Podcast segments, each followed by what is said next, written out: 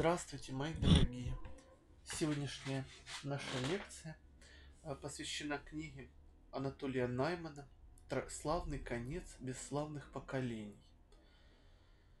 Эта книга э, довольно-таки интересная, в ней Найман вспоминает свою жизнь э, и рассказывает о своих встречах с Ахматовой, с Бродским, с другими известными людьми, рассказывает совершенно разные вещи, и люди об этой книге тоже отзываются по-разному. Одни э, восторгаются и говорят, что это мастерское сочинение, другие не понимают, почему он э, там с такой с насмешкой относится к Бродскому. Э, чтобы было понятно, о ком идет речь, Анатолий Найман – это один из четырех так называемых ахматовских сирот, то есть людей, которые были очень близки к Анне Ахматовой в последние годы. Это человек, который перенял от Ахматовой веру, он э, стал православным. Это было очень нетипично в советское время, когда интеллигенция до 70-х годов на веру вообще смотрела э, как на что-то постороннее и далекое. Э, Найман в свое время был известен, как говорил о нем Сергей Довлатов, э, Найман интеллектуальный ковбой, успевает нажать спусковой крючок раньше любого оппонента, и его трассирующие шутки ядовиты. Так говорил о Наймане Довлатов. Мы сейчас посмотрим, сохранилось ли это прозвище за этим человеком в дальнейшем. Когда он написал свою книгу «Славный конец бесславных поколений», э, то э, в этой книге нас особенно интересует глава, которая вышла в журнале «Октябрь» в 11 номере в 1997 году. И глава эта называется «Наш Запад, наш Восток». Вся эта глава посвящена православию и русской православной церкви э, в время, которое вообще очень плохо описано, а именно советские годы 70-х годов 20 века э, религия до 90-х. Конечно, есть интересные издания в Западной Европе, э, и в Америке есть достойные издания э, по теме, но их скорее э, читатель местный ну, затруднится как-то получить или достать, хотя они уже, многие из них переведены на русский. И когда мы читаем эту книгу, то э, мы понимаем, что это сочинение, или, по крайней мере, эта глава должна быть прочитана всяким человеком, который хотел бы составить себе представление о той карикатуре на христианство, которую рисовали приходящие в церковь люди э, в означенное время. Найман на момент этой лекции еще жив, хотя ему уже очень много, ему уже 85 лет, э, и родился он э, крайне давно, он э, родился в 1936 году, то есть видите уже сколько человеку лет, но тем не менее эту главу можно назвать некой анатомией и энциклопедией неофитства. Автор представляет просто колоссальную коллекцию глупостей и нецелесообразностей, которую верующие воспринимают как христианство. Причем интересно, что сам Анатолий Найман не понимает, какую колоссальную коллекцию неофитской глупости он собрал в этой автобиографической повести. Все, что мудрец воспринял бы с улыбкой и с болью, автор превозносит как единственно возможный путь в вере. Почему? потому что тогда других путей никто не знал. Конечно, были отдельные старцы, такие как Севастьян Карагандинский э, или Илья Макеевский, но некоторые из них жили раньше указанного срока, как, допустим, Илья Макеевский, некоторые э, просто были известны Э, локально и о них мало знали, либо нужно было знать человека, который их знает, как, допустим, старца Серафима Тяпочкина или Псково-Печерских подвижников э, и тому подобных. Но э, большая часть э, верующих э, этих имен не слышала, и тем более не слышала э, таких имен, как Антоний Сурожский, Наталья Трауберг, Чистяков, Аверинцев. А ведь и Трауберг, и Чистяков, и Аверинцев пришли к вере как раз именно вот в это же время, которое описывает и Найман. И если вы сравните то, что пишут все эти люди, вы увидите, что вера Наймана это что-то совершенно иное, что-то совершенно дикое и страшное. Причем Найман э, это, он же сам персонаж этой книги автобиографической, э, и э, он представляет себя как некого поэта из Ахматовского круга, который неожиданно уверовал э, и э, э, вот, и, и при, стал человеком церкви. При этом вокруг него существует множество таких же людей, как и он. Так еще один поэт, которого он не называет, тоже э, посещавший когда-то Ахматову, неожиданно тоже уверовал, как и Найман, и после этого бросил диплом и уехал, уехал в деревушку э, к храму а, к храму, чтобы там жить, чтобы там быть каким-то каким-то сторожем, как тогда все а, верующие любили делать, то есть бросать а, все то, чем они занимались эм, до этого. Там этот поэт живет в страшной бедности, он наплодил шестерых детей, он читает на раскладушке редкие листы из церковных книг и псалты, которые удается каким-то образом достать. И вот что Найман пишет об этом человеке, причем, что интересно, статья Наймана не памфлет, это не обвинение. Он восхищается всеми этими дикими людьми, которых описывает, но от этого, конечно, впечатление а, может быть еще страшнее. Вот смотрите, что Найман говорит об этом э, поэте, который бросил диплом и увез свою жену в какую-то занюханную деревеньку сажать репу. Вы знаете, да, что в, э, это, вот в 90-е годы было множество всяких таких вот ложных подвижников, которые у, приказывали своим духовным чадам ехать куда-нибудь в Сибирь или в деревеньки сажать репу. Но вот, оказывается, в 70-е, 80-е годы таких подвижников, ну, в кавычках, подвижников тоже было много, и люди сами такое практиковали. Вот что пишет Найман. Нищета у него была классическая, почти оперная. Дети ходили аккуратно одетые, в застиранном заштопанном. Куча таких же платьишек, рубашечек, чулочек громоздилась в углу стоптанных сапожков в коридоре. Мы сидели на ломаных стульях, их не хватало, между ними клали доски. Но это на глаз нового человека. Из семьи никто этого не замечал, поглощенный собственной и общей жизнерадостностью, неподдельной и соревновательной. Во всем, что делалось и говорилось, был растворен свет, что ли, вещественный, как тот, который превращает бумагу в фотографию. Ты ощущал физическое воздействие, менявшее твой химический состав. Здесь, конечно, Найман неофитский обращает внимание на свет молитвы, который не знаком уже нескольким поколениям живущих в СССР. Этот свет реален, Найман тянется к свету и не замечает, и вся семья этого несчастного человека тоже не замечает ужаса такого положения, потому что понятно, что дети уйдут из этой семьи, когда вырастут. Э, жена э, проклянет мужа за сломанную и разбитую жизнь, но Найман это все видеть не хочет. Вы помните, что ведь э, точно так же было в свое время и у писателя Чехова, который, будучи ребенком из подобной, только не бедняцкой семьи, писал об этом впоследствии, цитата, «потому что время, когда нас били и когда перестали бить, различалось кардинально». Конечно, в то время никто не мог представить никаких иных путей осуществления христианской жизни, кроме священства и монашества.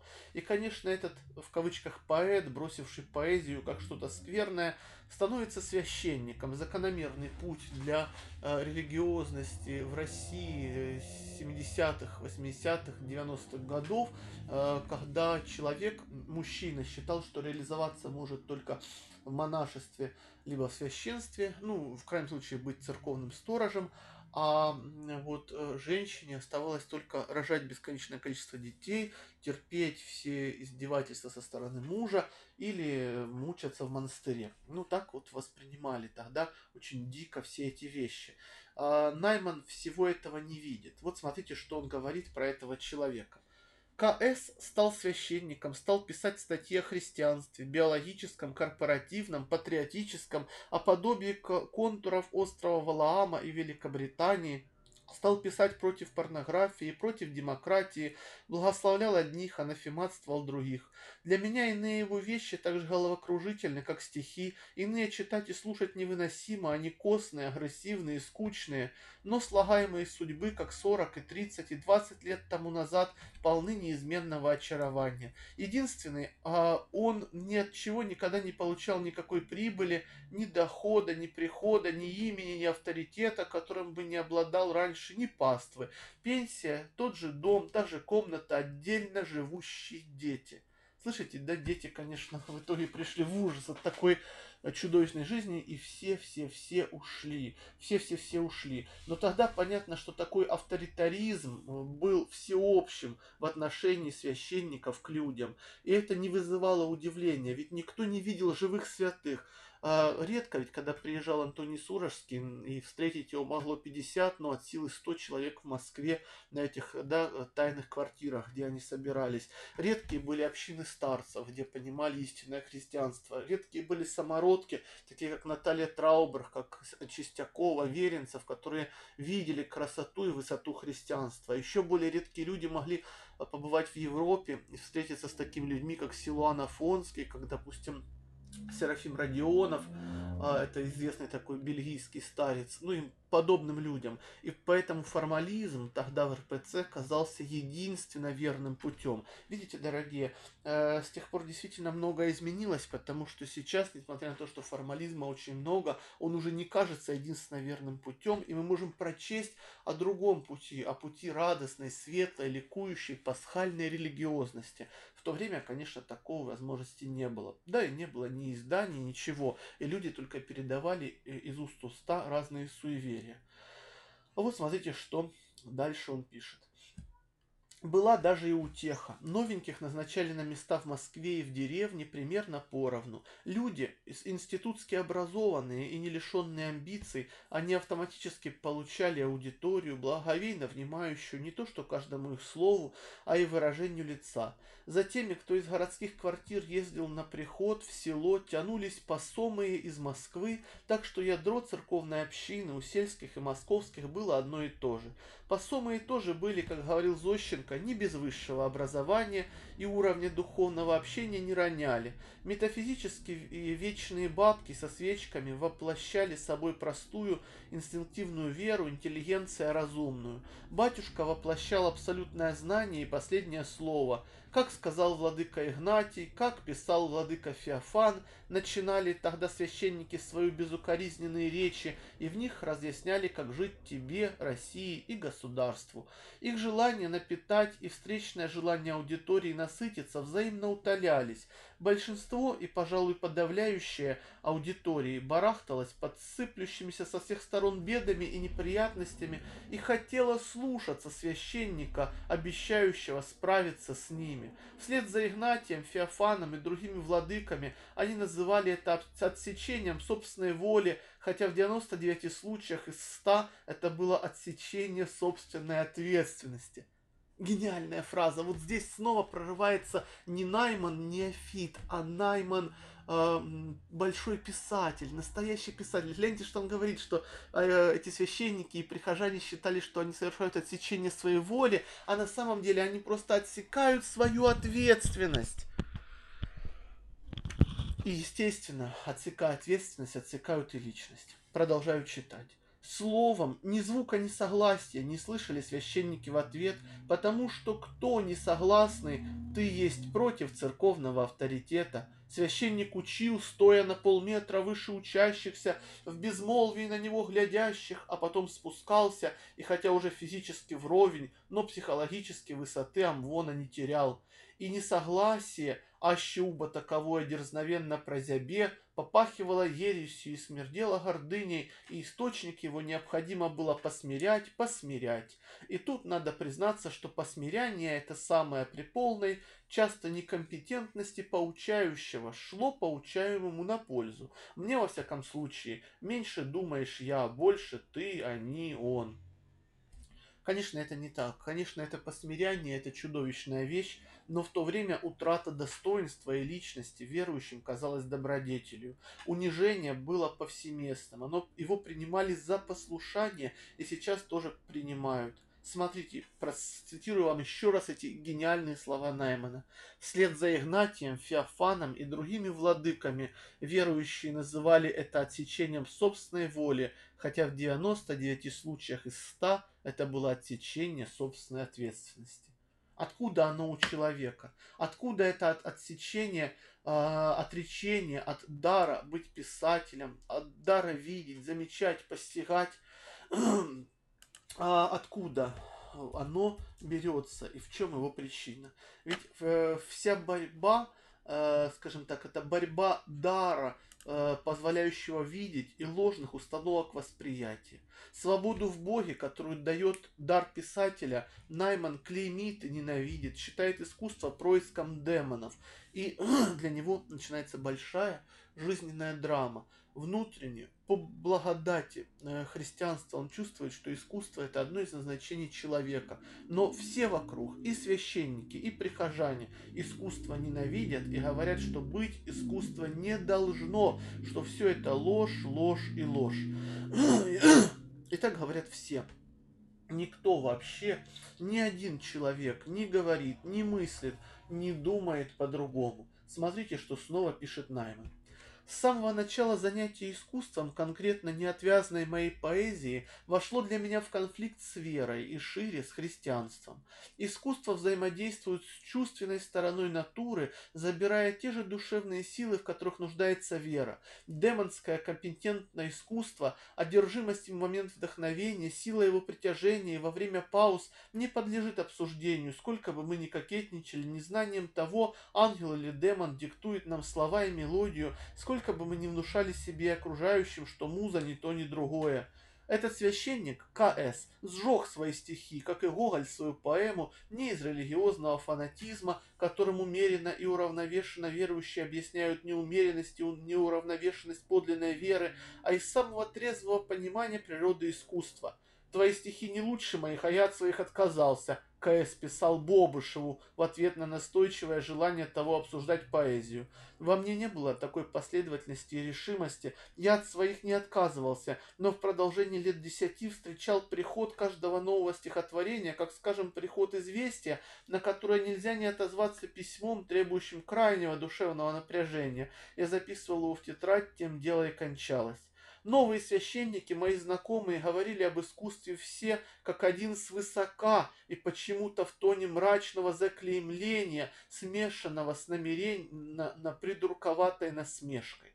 Один из них сам когда-то писал стихи, другой что-то переводил когда-то, третий когда-то занимался кино, четвертый когда-то ставил в театре спектакли, у пятого был когда-то замечательный музыкальный слух и память, он мог пропеть оперу Верстовского «Аскольдова могила» от начала до конца. Двое окончили философский факультет МГУ и еще не выйдя на дорогу веры, знали, что искусство это легкомысленное тьфу, Единственный, кто мог бы сказать существенно и от кого меня тянуло это существенное услышать, это был тот самый КС, вот этот вот поэт, да, который уехал в деревню и стал священником. Но он или повторял общие места, а больше усмехался и помалкивал. С чем мы здесь сталкиваемся? Мы сталкиваемся здесь с тем, о чем святой Григорий говорил, что слова опровергаются словами, но чем можно опровергнуть жизнь? То есть Найман чувствует, что вдохновение приходит от Бога, но и ложное богословие, которое он слышит вокруг, говорит, что вдохновение приходит от врага рода людского. Бог старается растить писателя к пониманию, а он упорно сопротивляется. Упорно и постоянно хотя и пишет, о, скажем так, о своем неофитском восприятии следующие вещи. Цитирую месяцы, а то и годы следующего за крещением неофитства, если наблюдать со стороны, даже со стороны христианской, содержат в себе довольно поводов и для смеха, и для досады. Это пионерское рвение, непомерная серьезность, отношение к занятиям первичным, как к окончательным, ясность, порой смахивающая на идиотскую, а, в представлениях о жизни, о том, как жить самому и как другим, а отсюда, естественно, представление, порой вызывающее тупое о себе как об избранном, о принадлежащем к лучшим, о выходит умном на фоне выходит дураков. Как бы э, были бы умные, значит бы крестились. Потому что центральное это что? Это крещение в оставление грехов. Никакой больше змеи, сердечных угрызений, никаких с отвращением читая жизнь мою, с отвращением прочел, отрекся, начиная с белого листа. А что старые приятели что-то могут напомнить, то от всего, что они помнят, отказался и в купели все смыл. Да, действительно, беда в том, что Найман и десятки тысяч других верующих той эпохи и тогда и сейчас не считали и не видят в этом всем ничего плохого. Была советская идеология, но вот мы крестились, и мы заменили советскую идеологию на идеологию веры. Но ведь она также чужда христианству, а этого никто не видит. Но кто же это видит? Видят святые, видят всякий человек, как бы не гордился своим Э, скажем так, извращением понимания, все равно несет в себе глубине образ Божий, и потому извращение своего восприятия э, тоже может заметить и замечает. Э, вера Наймана и сотен тысяч людей в РПЦ – это только карикатура на христианство. Их идеал – это карикатура на святость но святые живы, и Бог продолжает стучаться в сердце писателя вопросами. А писатель чувствует, что это всеобщее в РПЦ отрицание искусства, культуры, знания, хотя и кажется ему идеалом, а, неправильно. А, а, скажем так, что оно а, а, ложно, а, ну, что оно неверно, а, и что нужно найти ответ. А где он ищет этот ответ? Он э, поступает мудро. Он пытается найти святого, пытается найти старца и задать ему вопрос об искусстве. Он едет к жившему на тот момент подвижнику Тавриону Батосскому. Это был такой старец замечательный, который был художником. И, кстати, в, в, когда стал монахом и старцем, то и не думал отрекаться от своего художества. И писал, и рисовал, и даже в ссылке, чтобы порадовать всяких там бурятов и азиатов, где он находился в ссылке, он рисовал им всякие картины в домах, чтобы просто людей порадовать. И вот к этому человеку, разбирающемуся в искусстве и самому являющемуся художником, э, человеку, который долго сидел в тюрьмах и ссылках, человеку с невероятным светлым лицом, к человеку, к которому ездили такие люди, как Татьяна Горичева, э, едет Анатолий Найман. Э, и здесь происходит интереснейшая, интереснейшая встреча, которую я вам прочитаю. Я спросил у отца Тавриона. Каждый, э, каждый год мы с семьей выезжали на все лето в рыбацкую деревню в Латвию. Оказалось, в полутора часах езды на автобусе есть русский монастырь, а в нем архимандритом Таврион. Ему было за 70, окончил э, он, как шутили тогда церковные люди, две академию, духовную и каторжную. Много-много лет его по лагерям гноили и выпустили совсем больным, хотя посмотреть, как в церковь входит, как после службы выходит, он был крепкий, спокойный, веселый и всегда здоровее тебя. То есть, видите, да, настоящий христианин, святой. Таврион вел этот корабль с точностью, я бы сказал, с элегантностью шкипера, обладающего запасом опыта на целый флот. Его центральное, чтобы не сказать единственное поучение, было следующее. Учить никого не надо, все учения нас, показывать надо. Он повторял это почти на каждой службе. «Сейчас время, — говорил он, — счастливее не бывало, все грамотные, открывай Евангелие и читай». И отдельно, через несколько дней, как будто сам с собой разговаривая, говорил себе под нос – Евангелие ему читать стыдно, а под забором ему валяться пьяным не стыдно. Он вдруг останавливал общее пение, не очень ладное и не очень радостное, и рассказывал, как пели на Катавасии, исходя слева и справа в церкви в Линской пустыне, куда он попал в восемь лет. И в то, во время рассказа глаза его были прищурены так, чтобы яснее видеть ту давнюю-давнюю службу, пусть даже немного в ущерб этой теперешней. «Ну-ка сначала», — говорил он. Все начинали стараться, как восьмилетние дети, и когда допивали, он снова прерывал службу, чтобы сказать «другое дело», и как восьмилетние дети все таяли от похвалы. То есть, видите, да, когда вокруг все говорят, что христианин должен быть мрачным, старец Таврион учил их радоваться, просто делом учил. Читаю дальше. После литургии к его домику выстраивалась очередь за советами, и чтобы благословил. Благословение как бы вошло в состав церковного обряда, как послеслужебная его часть. Уезжая и видя, что опаздываю на обратный автобус, я решил, что обойдусь тем, что есть, и направился к воротам.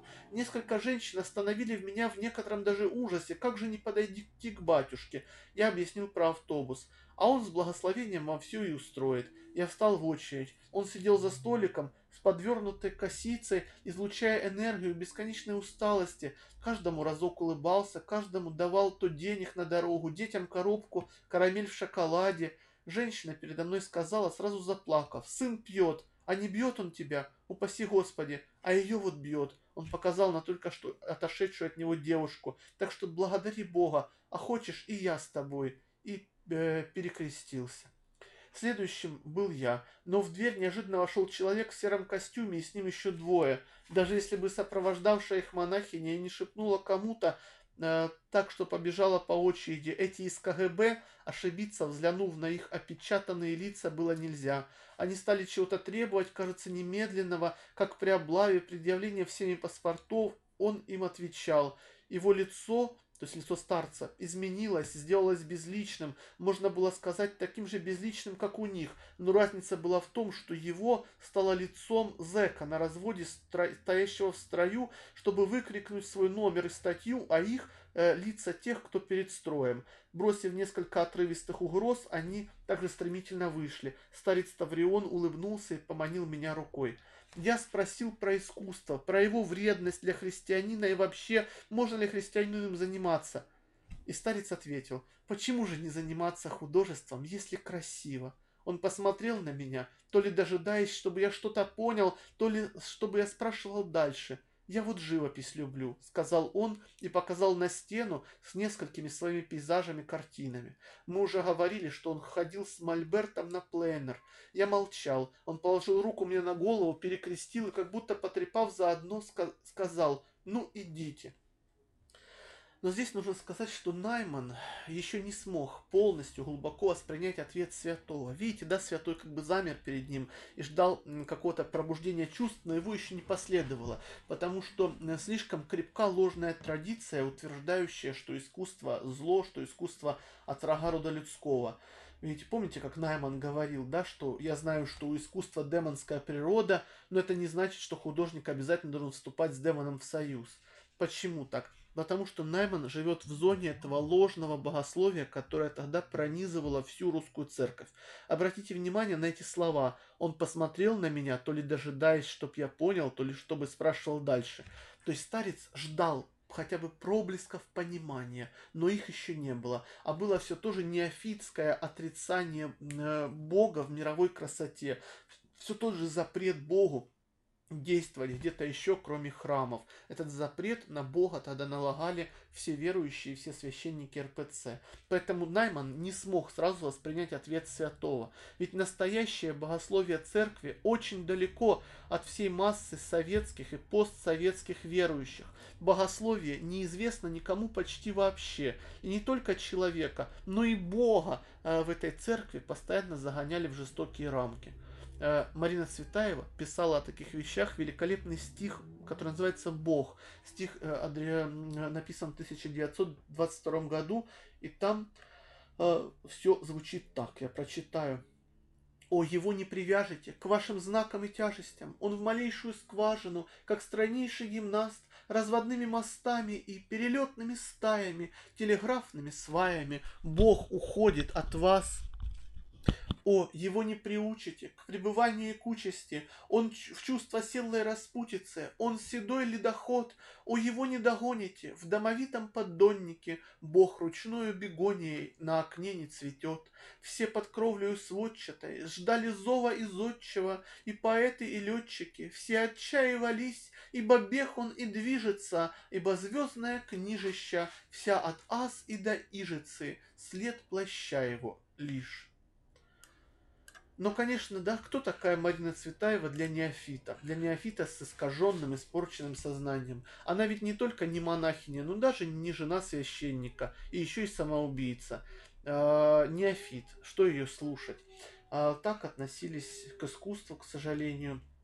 Э, и э, все это было совершенно, совершенно непонятно, непонятно людям, потому что весь круг вопросов строился вокруг того, чего нельзя. Можно ли постный майонез? Я в среду сардинку съела, сколько мне теперь акафистов за это прочесть? Можно ли то? Не накажет ли Бог за это? Все эти люди на самом деле хотят избавиться от дара свободы, чтобы за них решали другие, священники, начальники э, и так далее, и так далее. Э, и когда этого не происходит, то э, они весьма огорчаются. Поэтому в свое время когда-то Тихон Шевкунов спрашивал э, у знаменитых старцев, допустим, у Николая Гурьянова, какая главная проблема в РПЦ. И разные старцы, независимо друг от друга, отвечали «неверие». Тихон Шевкунов удивлялся и говорил, как, вы имеете в виду мирян, ведь не священников, а старцы отвечали, и священников тоже. Почему? Потому что вся эта мрачная, страшная религиозность, отрицающая Бога в красоте, в искусстве, в радости, а, она э, есть искажение христианства, карикатура на христианство. И э, в этой религиозности человек Бога не чувствует, потому что Бог э, должен быть найден и ищется совсем, совсем, совсем иначе, не таким образом. Но Анатолий Найман и его повесть – это важная книга об этой раздвоенности, когда человек, уверовав, воспринял чуть ли не все возможные извращения жизни, веры, понимания Бога, человека, но при этом сам дар писателя и глубина личности говорят ему, что он не прав – а он как бы отвечает, я прав, ведь все верующие вокруг меня живут без радости, значит радости нет. Ведь жизнь это несение креста, значит жизнь страшна и тому подобные вещи. И ведь когда в храмах РПЦ неожиданно появляется радостный человек, то о нем говорят, что это он радуется, наверное, какой-то тайный католик. Вот, и это происходит постоянно. Я вспоминаю, как в 2003 году в храм, когда я, который я ходил в то время, приехала на несколько дней одна инокиня, такая Елизавета из Иерусалима. Настоящая христианка, веселая, смеющаяся, открытая, живая. И все в храме считали ее католичкой, потому что говорили, что православная монахиня не может быть легкой, смеющейся, живой, да к тому же еще очень образованной и очень культурной. Что это значит? Это значит, что карикатуру на святых люди повсеместно воспринимали и до сих пор часто воспринимают как правило веры. Но все же Бог не оставил своего труда ни на минуту. И Бог продолжал стучаться к Найману, и Найман спустя годы снова едет к старцу. В этот раз он едет к старцу Сафронию в Англию, в Эссекс. Это уже происходит, конечно, тогда, когда ему можно было ехать. И здесь Бог Э, рядом со старцем Сафронием достучался до писателя. Я приведу воспоминания об этой встрече. Этих встреч было несколько, и хотя Найман не смог перемениться полностью, и до сих пор он полностью не переменился, потому что ложные установки восприятия веры крайне сильны, а он уже был не молод. Но Бог очаровал его образом святого старца, очаровал тем состоянием, когда человек может, как говорил блаженный Августин, любить Бога и делать, что хочешь. В общем, Бог показал в лице старцев Тавриона и Сафрония писателю совсем другое христианство. Христианство с человеческим, или, если хотите, с богочеловеческим лицом. Бог открыл писателю, что ему, Богу, драгоценны дела его детей, что он сам хранит все светлое, что мы сделаем и скажем, большое оно или маленькое. И мы посмотрим, как это произошло. Найман позднее писал, что в жизни встретил всего трех настоящих христиан – старца Тавриона, старца Сафрония и некую Марию, о которой он подробно не говорит. А, вот, и сейчас мы скажем несколько слов об этой встрече. Вот как, как он приехал в Англию. Я вышел из дома, в который накануне меня определили на ночлег, а старец Сафроний шел по дорожке, опираясь на руку молодого келейника – я поклонился ему, он остановился и спросил, «А вы из Москвы? И чем вы занимаетесь?» Таким тоном, будто шутил и шуткой поддразнивал меня.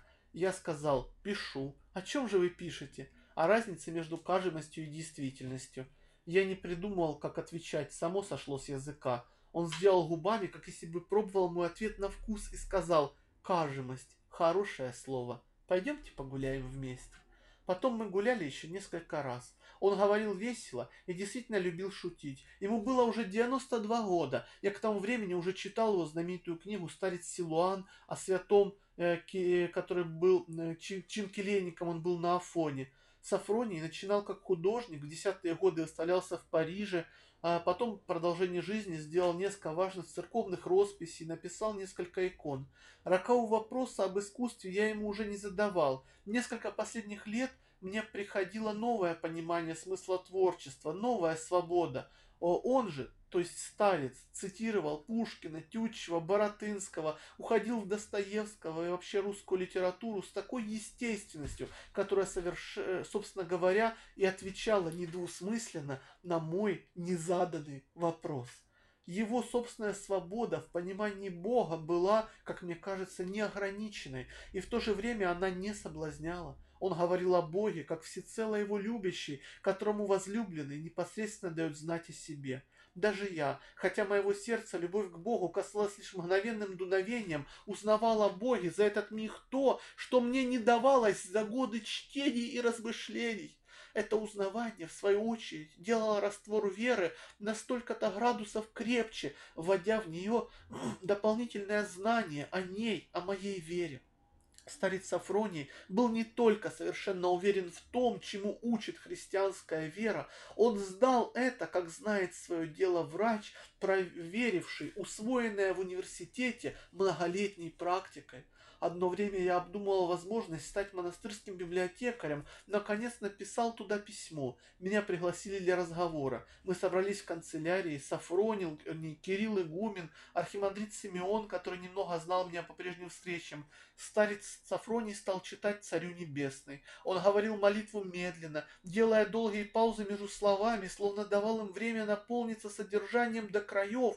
Не помню, обращал ли двадцативековой недотрагиваемый текст, сокращал ли двадцативековой недотрагиваемый текст, но помню, что прибавлял чуть-чуть в молитву в одном месте, в другом, что делало каждый звук ощутимо живым, каждый буквально, и молитва стала физически, как облако, хоть и прозрачное, отрываться от земли, от пола, на котором мы стояли, и двигаться куда-то, где был тот, кого она звала небесным царем.